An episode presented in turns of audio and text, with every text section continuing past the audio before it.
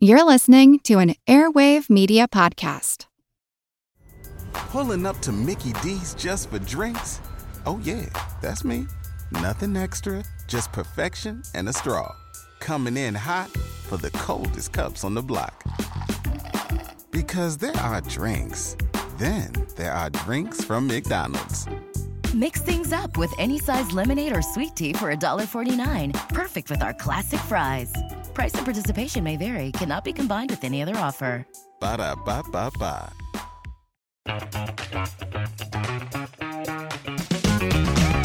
Hey there, I'm Dylan Lewis, one of the hosts of Motley Fool Money.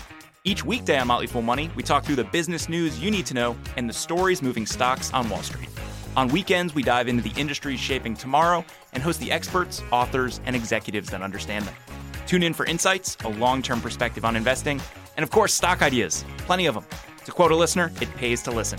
Check us out and subscribe wherever you listen to podcasts.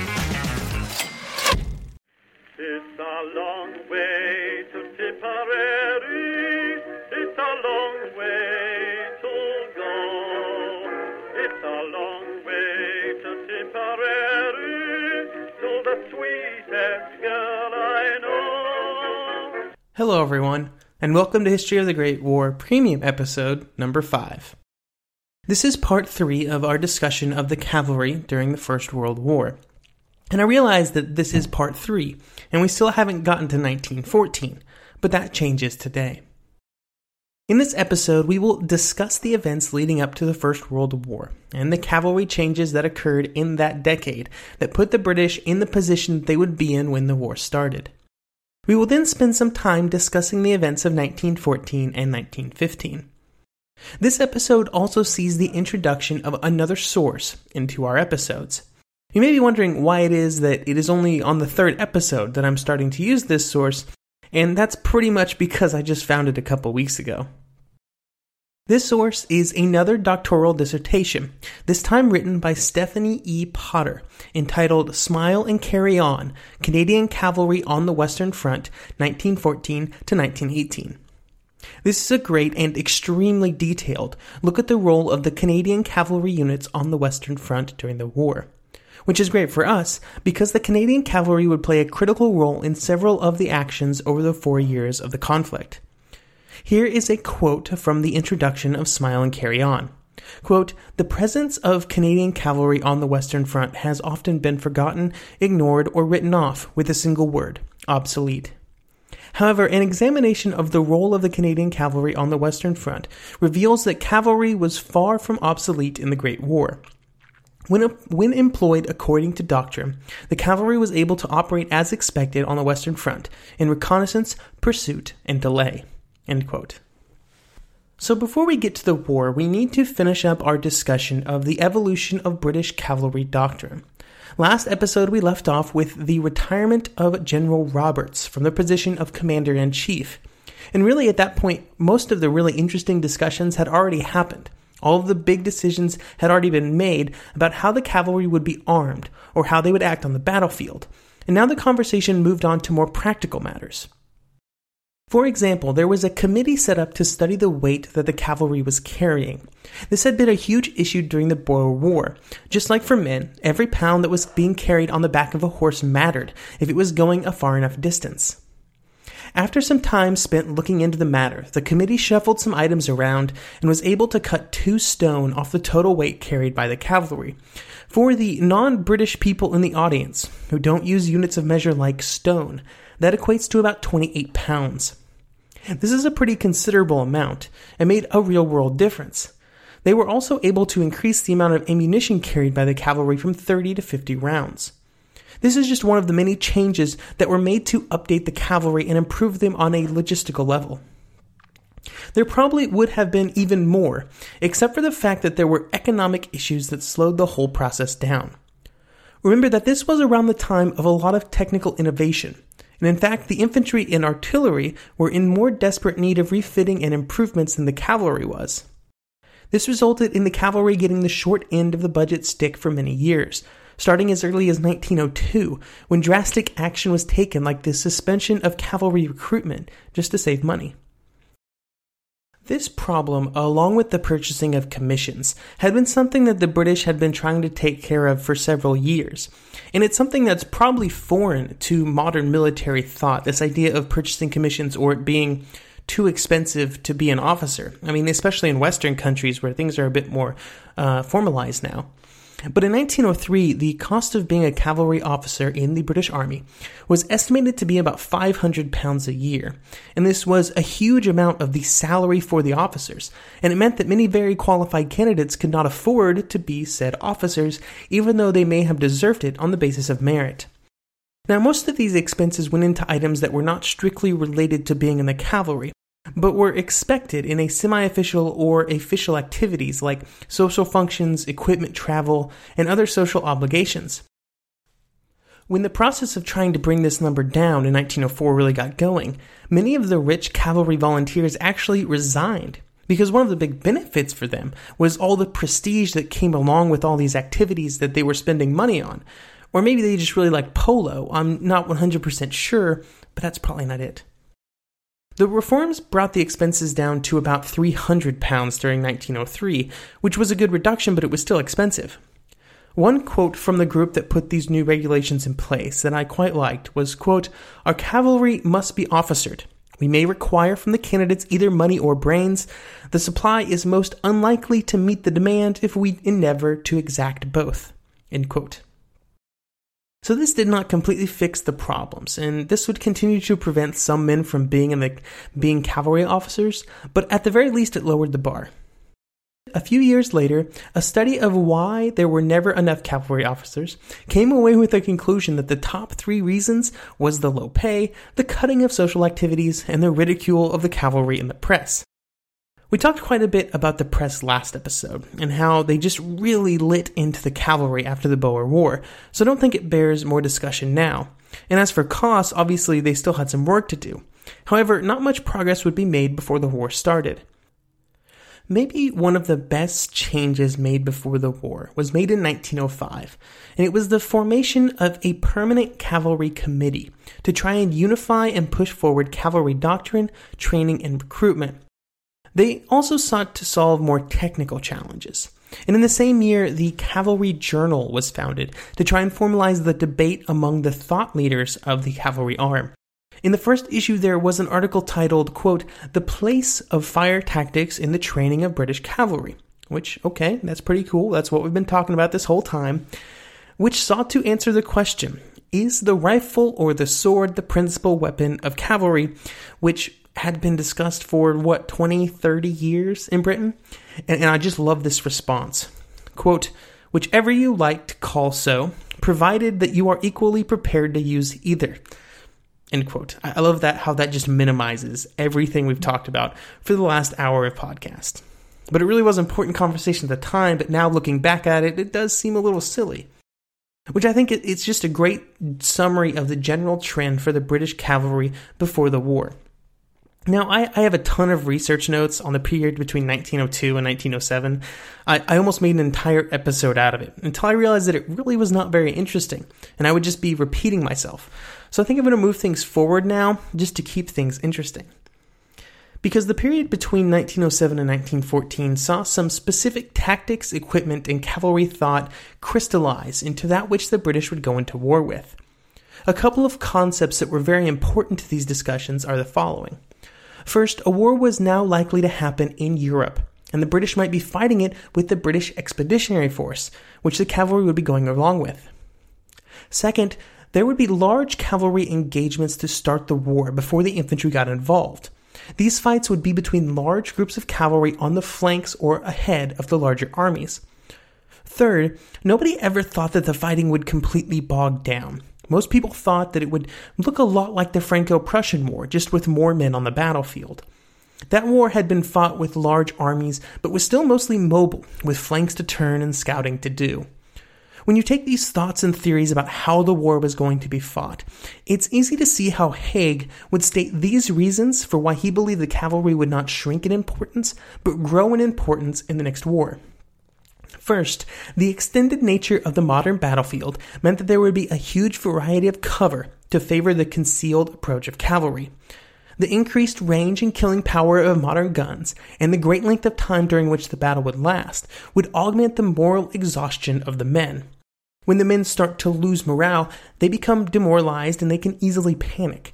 And you can induce panic when, say, you send a group of cavalry charging down at them.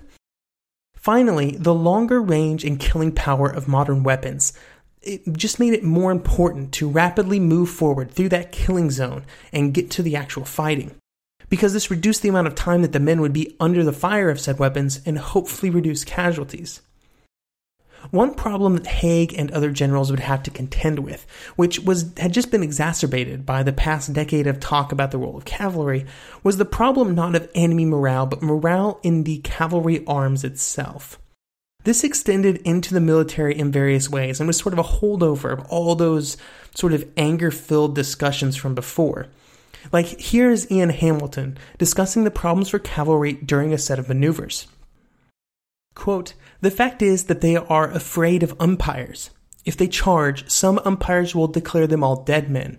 If they dismount and use their rifles, other umpires will accuse them of having lost the cavalry spirit, which in peacetime seems to them even worse than annihilation. One way they tried to increase morale in the cavalry was to increase training on the charge. That was sort of a revival of the belief in the charge during this time, which stemmed partially from the belief that there would be some sort of epic cavalry on cavalry fighting at the beginning of the war, just like thousands and thousands of cav- cavalry all sort of duking it out. And this made the charge and the belief by the cavalry that it could work more important, as explained by Spencer Jones in From Boer War to World War I Tactical Reforms of the British Army 1902 to 1914. Quote, Indeed, some felt that the cavalry could achieve a tactical advantage if it were able to compel the enemy to dismount through fire or maneuver, thus depriving it of its mobility. Furthermore, electing to dismount against aggressive mounted cavalry carried the risk of being swept away by an enemy charge before it could be stopped. All of these small changes in process and procedure were important because it would be instrumental in creating a group of cavalry that was good at small unit tactics that required tactical flexibility and small unit precision. This would be proven when the war started. Here is Stephen Badsey again, quote, Although the firepower versus steel debate produced strong opinions and controversial statements that sometimes bordered on polemic, it resulted in reforms that ultimately produced a highly trained and tactically astute cavalry force that performed well in the critical opening battles of 1914.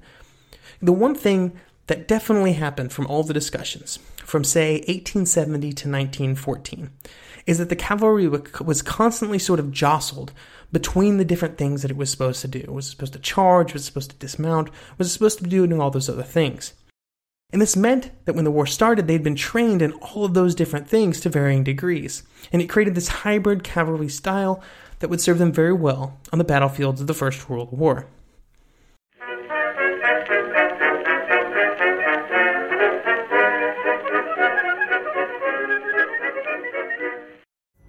Pulling up to Mickey D's just for drinks?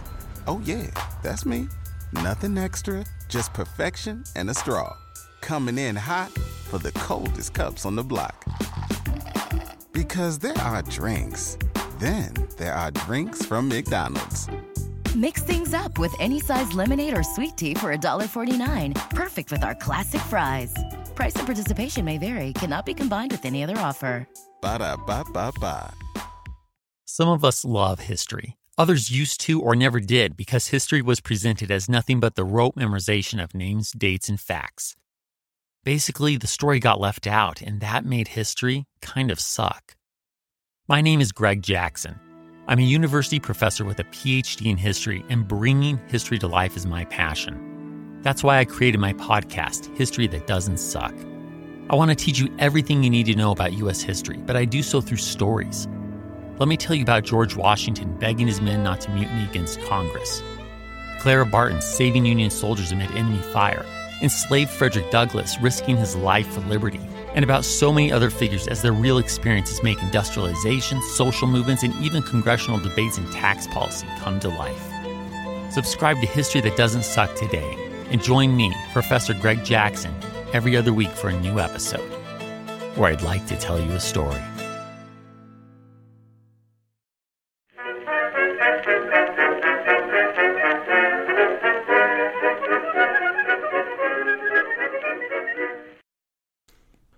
And then the war started, and the cavalry went to France.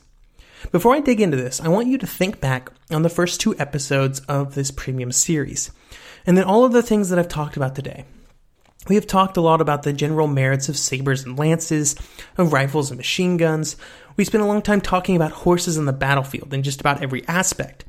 One thing we did not talk too much about was large unit logistics and large unit command and control. This was a huge problem for the British because the cavalry force that would be in France when the fighting started, and especially by the end of the year, was far larger than anything the British cavalry had tried to deal with before. There were over 10,000 cavalry in the BEF on August 1914. A huge number relative to what the British had dealt with before, and a much higher percentage than at any point for the rest of the war. None of the commanders had ever led anything larger than a brigade.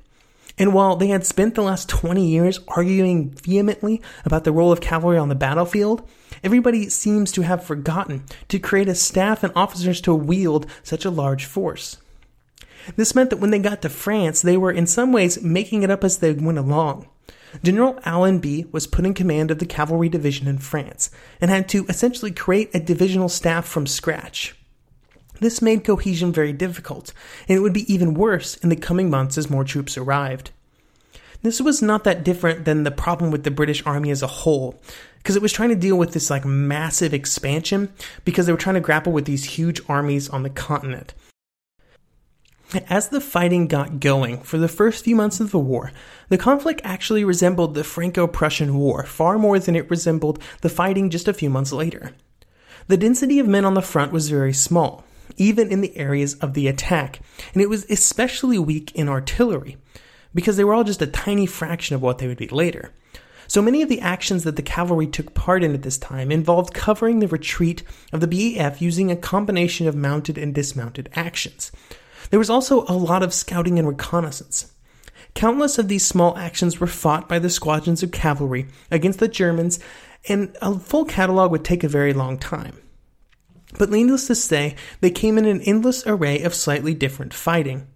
Sometimes it would be dismounted, like that of the 15th Hussars, on a bridge near the, a French town, as remembered by Ted Fowler, one of the men who took part. Quote, We sent our horses back. We could see Germans creeping across the bridge and we fired away at them, but they kept coming. Close enough for me to see a man with a big Kaiser mustache. He came running forward and I felt sort of sorry when I shot him down. Then the Berkshires came up and we went back. There were other instances where there were cavalry charges against the Germans, like an action by the 12th Lancers, where they were able to outflank a German position with a squadron and some machine guns. While these troopers were distracting the Germans, another squadron was able to use some cover to get in close to the enemy, and then they charged. Here's a quote from the account of one of these men. Quote, it took us under 30 seconds to emerge from cover and gallop over the German position. The Germans got off one volley, which wounded the Lancer's CO and killed the squadron leader, but they were wiped out by the sword, lance, and pistol.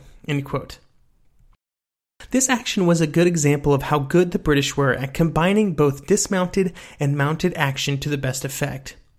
All of these small conflicts slowed the German advance down and let the British escape during the long retreat but it had the effect of wearing the cavalry down. They were often getting just a few hours of rest every night and had little time to rest the horses. When the counterattack began at the Marne, there were f- many squadrons who could not participate due to the state of their horses, some of which had literally worn through their horseshoes, with few replacements to go around. As the battlefield began to stabilize after the race to the sea, the cavalry were unable to be used for their mounted abilities, and due to the crippling shortage of infantry, most of the cavalry would spend the last few months of 1914 stuck in the trenches holding the line. This would include a huge role in the First Battle of Ypres, where they were forced into the line and helped to stop the German attack. During the winter of 1914 to 1915, most of the cavalry was replaced in the trenches by infantry, and they continued their training. This included the men from Canada, who had brought their horses over the 18 day voyage from Canada. All of the cavalry would go through a lot of training over the winter, with a huge focus put on proper methods of trench digging. This was really important, as it turned out, because the cavalry would spend a good bit of the next three years digging a lot of trenches and forming other working parties at the front. On the whole, 1915 would be a year of huge disappointments for the cavalry. 1914 would probably qualify as an okay year.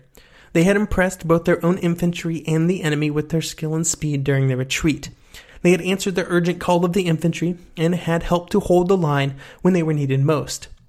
Then, for the early parts of 1915, the cavalry would be a huge help behind the lines, training but even more often forming working parties. When the spring came, many units, including the Canadian cavalry, were instructed to ask their men if they would consent to fighting dismounted for the foreseeable future. The request, when it was passed down to the men, was generally met with enthusiasm, but I'm sure by this point most of them just wanted to get back in the game however they could. They would then go in and hold the line for a few weeks at a time, generally on some of the less active sectors. One of the benefits of using cavalry in this role, at least occasionally, was that they were pretty much the only troops that had been given a notable amount of training before the war in reconnaissance and observation. All the men at the front had to do it, and watching the enemy was important, but very few of them had actual training hours into that act before the war started, and even less when the territorial divisions started to arrive. There were some plans to try and use the cavalry at Loos in a mounted run through the theoretical gap created by the infantry. But in what would become the typical problem, the infantry never came close to meeting their goals.